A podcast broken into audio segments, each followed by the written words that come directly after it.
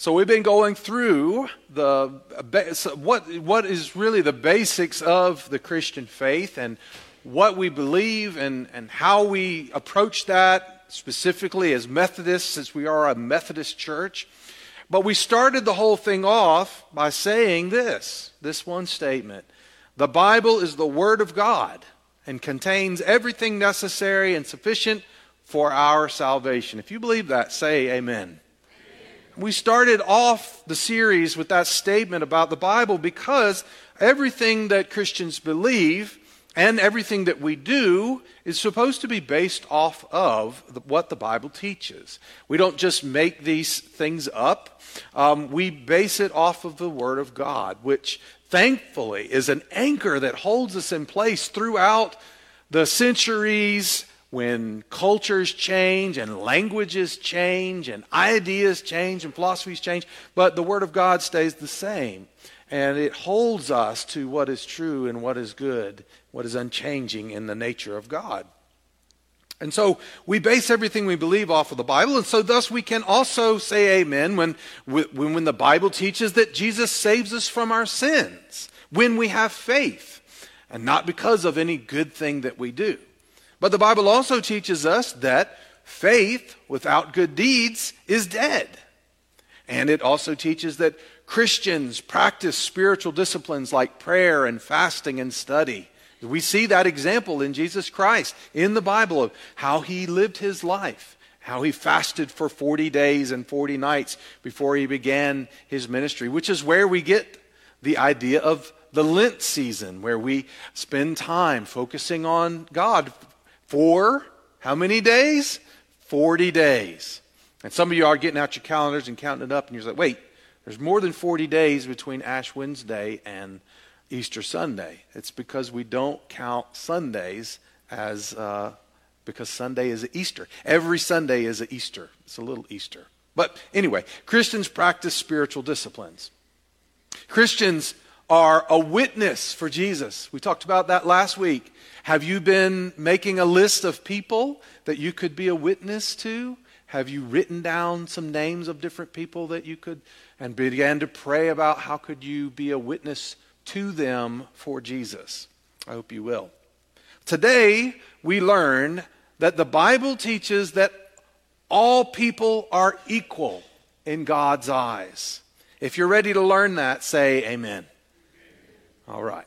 Well, then we'll look to Galatians chapter 3 and verses 26 through 29. For you are all children of God through faith in Christ Jesus. And all who have been united with Christ in baptism have put on Christ, like putting on new clothes. There is no longer Jew or Gentile, slave or free, male or female, for you are all one in Christ Jesus. And now that you belong to Christ, you are the true children of Abraham. You are his heirs, and God's promise to Abraham belongs to you. This is the word of God for the people of God. Thanks be to God. Now, when we read this, we probably heard that before. We just sang a song that almost used those words, uh, you know, word for word. But if we're not careful, we will miss the revolutionary nature of what the Bible is teaching us here about how we live. First century world into which Jesus was born was defined by many categories. People were sorted into all of these different categories. Worldly divisions that people used to classify one another, to rank one another about who was important and who was less important and who was not important. The first century into which Jesus was born um, defined people, especially people in Israel, people in Jerusalem, they defined one another as whether they are a Jew or a Gentile. A Jew was a, a member, a, a, a descendant of Abraham who worshiped the one true God of the Old Testament Bible. And a Gentile was anyone who was not a Jew. Jews believed that they were special. They believed that God favored them more than all the other peoples of the world. They were descendants of Abraham and the, the man of promise. Going all the way back to Genesis chapter 12 in the Old Testament, God told Abraham, Leave your homeland, leave your family, and go to a new land, a promised land that I will show you. And if you will go on this journey, if you will trust me, then I will bless you. And in Genesis 12, it tells us the nature of that blessing I will bless those who bless you, and I will curse those who curse you and you will have be a father of a whole nation. There'll be so many descendants that come from your line, you won't even be able to count them. There'll be more than the stars in the night sky. And the Jews of Jesus' day looked back at that and said, We are the descendants of Abraham. And God blesses people who bless us and he curses people who curse us. Of all the peoples of the earth, we are chosen by God. We have a special we are specially loved and favored by God. And that feeling that they had is come on down even to our time today. I mean, how many times have you ever heard someone say, Don't mess with Israel? I'm talking about the modern state. Don't mess with Israel because they're God's people. And the Jews of Jesus' day believed that they were special and everybody else was less than. Of course, like the Romans didn't believe that, the Jews believed that. The Greeks didn't necessarily believe that. Everybody is proud of their own heritage, right? The Romans thought that they were the greatest. The Greeks thought they were the greatest. The Persians thought they were the greatest. The Jews thought they were the greatest.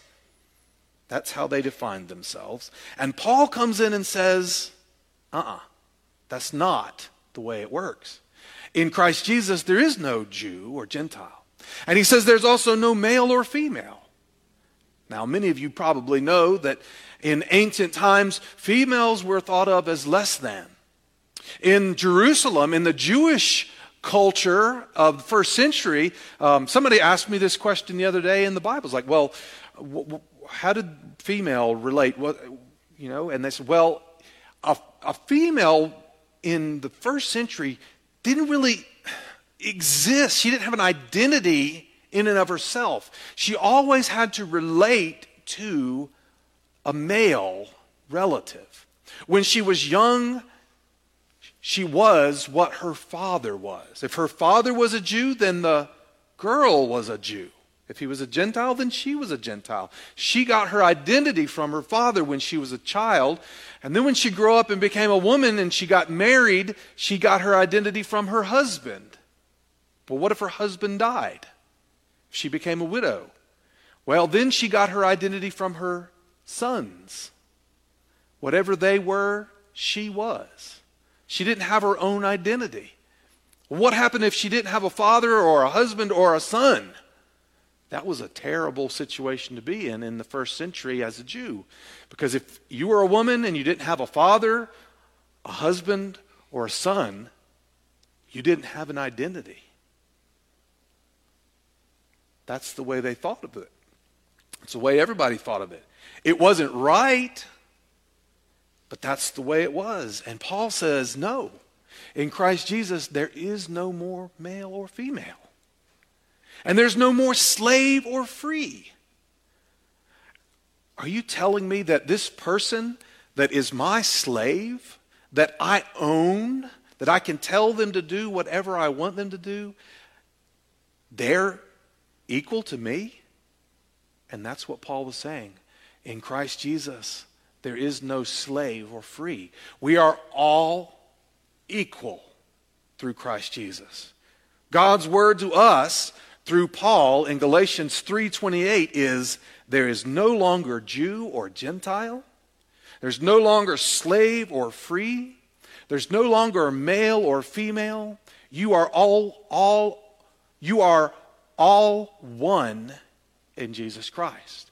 He says, You have been united in Jesus Christ in baptism. You have put on Christ like putting on new clothes. It's like he's saying all of those old ways of looking at stuff, we take that off and we throw it away, just like we take off our, our dirty clothes at the end of a day working out in the field and getting all sweaty and dirty and muddy. We take that way of living off and we throw it in the throw it away and we put on new clean clothes where we're all one and equal. Jesus breaks down all the categories by which humans try to define themselves. The Bible teaches that there is only one thing that defines you. Is Jesus your Lord? This is the clear teaching of God's holy word. But because people are broken and we live in a fallen world, and our societies are broken even today, we always have struggled to practice this. We still try to put people into categories.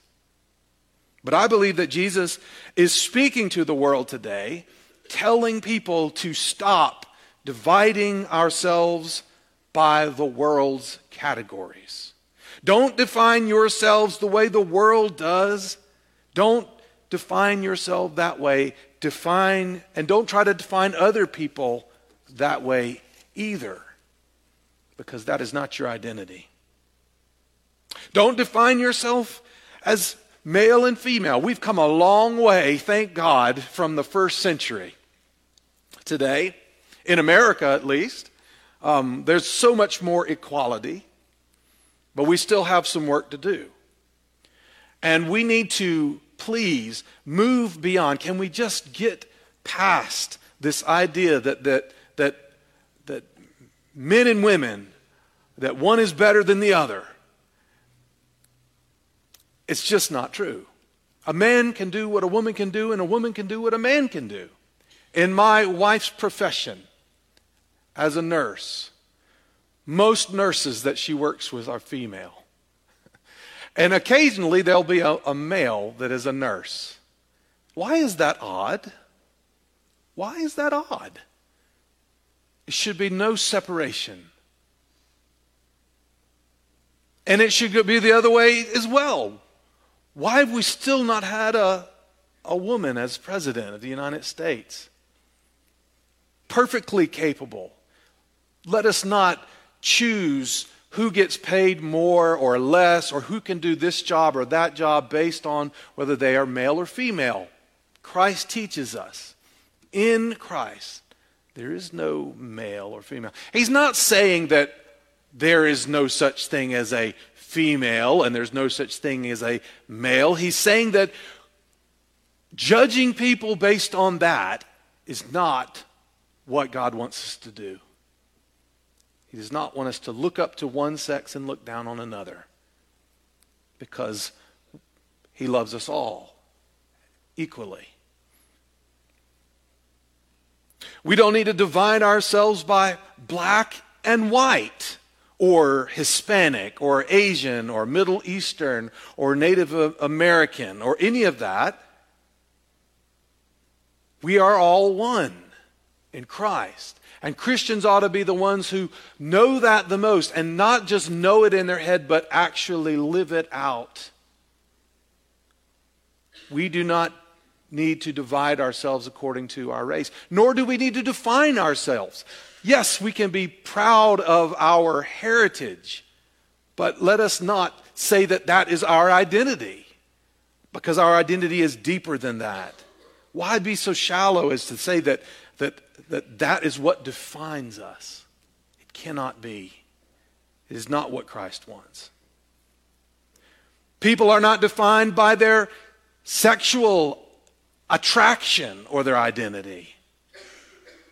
Whether they feel like a man or a woman, or whether they are attract to, attracted to someone who is a, a different sex or of the same sex. That is not what defines us. We've got to get past that because Christ says that we are all one. We've come a long way, but we started off a long time ago uh, denigrating someone who struggled with same sex attraction or this or that or the other. And, and we've come all the way from that to now we're all the way on the other end of the spectrum where we, we, uh, we want to lift up and say that who you are attracted to is your identity. It is not. Jesus never married. He probably had lots of women that would have liked to have been his girlfriend or his fiance, but he did not choose a wife. He didn't define himself by those kinds of things, and we ought not to either. We also would like to sometimes try to break people up into categories and say, we would define someone by whether they are a citizen of the United States or whether they are an immigrant of the United States. But we shouldn't divide each other that way either. Christians must learn to value citizenship in the kingdom of God above all else. 10,000 years from now, you're not going to care that you were an American citizen and that that person was not. It won't matter. Jesus came and he said, My kingdom is not of this world. Not of this world.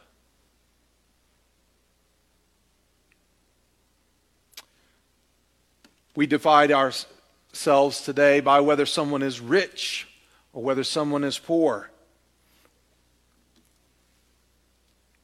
You know, as I put this slide together, I was looking for a picture that would um, show, the, the designation between rich and poor. And I started to put the headings over which one was rich and which one was poor. And then it just struck me. It's like, well, which one of them is rich and which one of them is poor? We would look at them and we would probably say the guy in the suit with the briefcase is rich and the guy in the shabby clothes is poor because we have our own little designations, our things that ways that we divide people.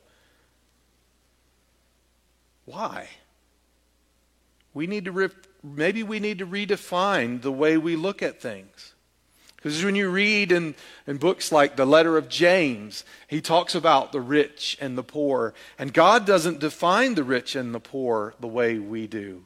He said a lot of times someone who is rich in the things of this world is poor in their spirit, and those who are poor in their spirit are rich in faith.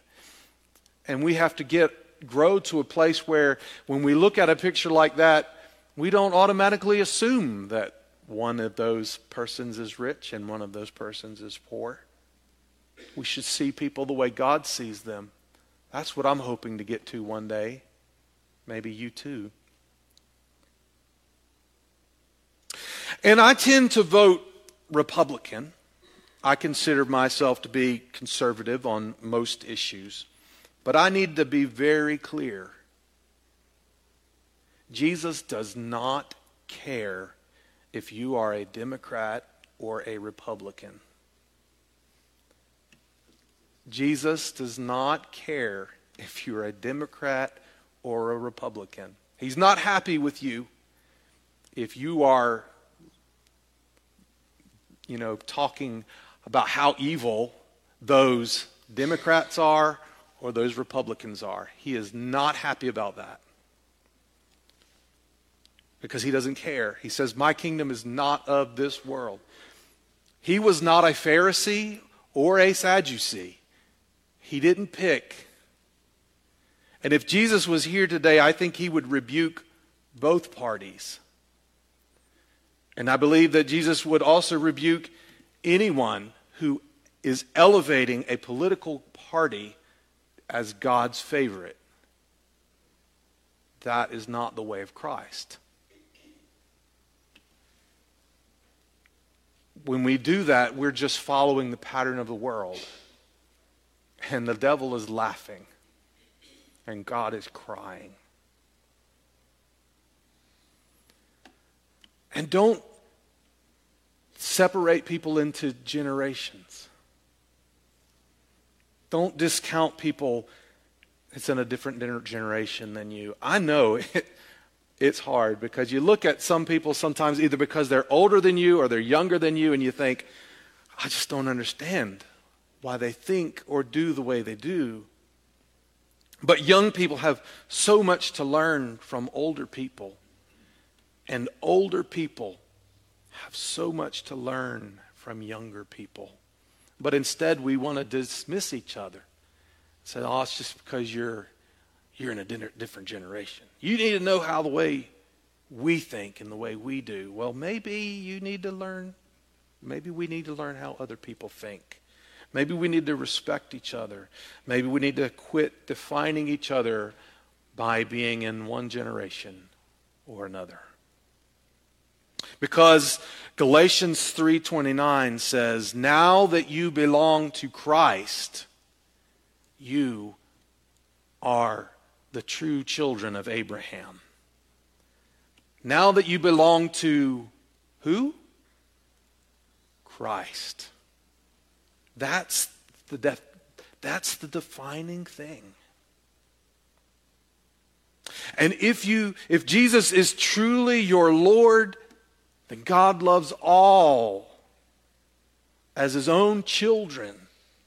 God loves you as his son or a daughter if you follow Christ. God loves your neighbor just as much as he loves you. You are incredibly special and treasured by God. But you're also no more special than anyone else.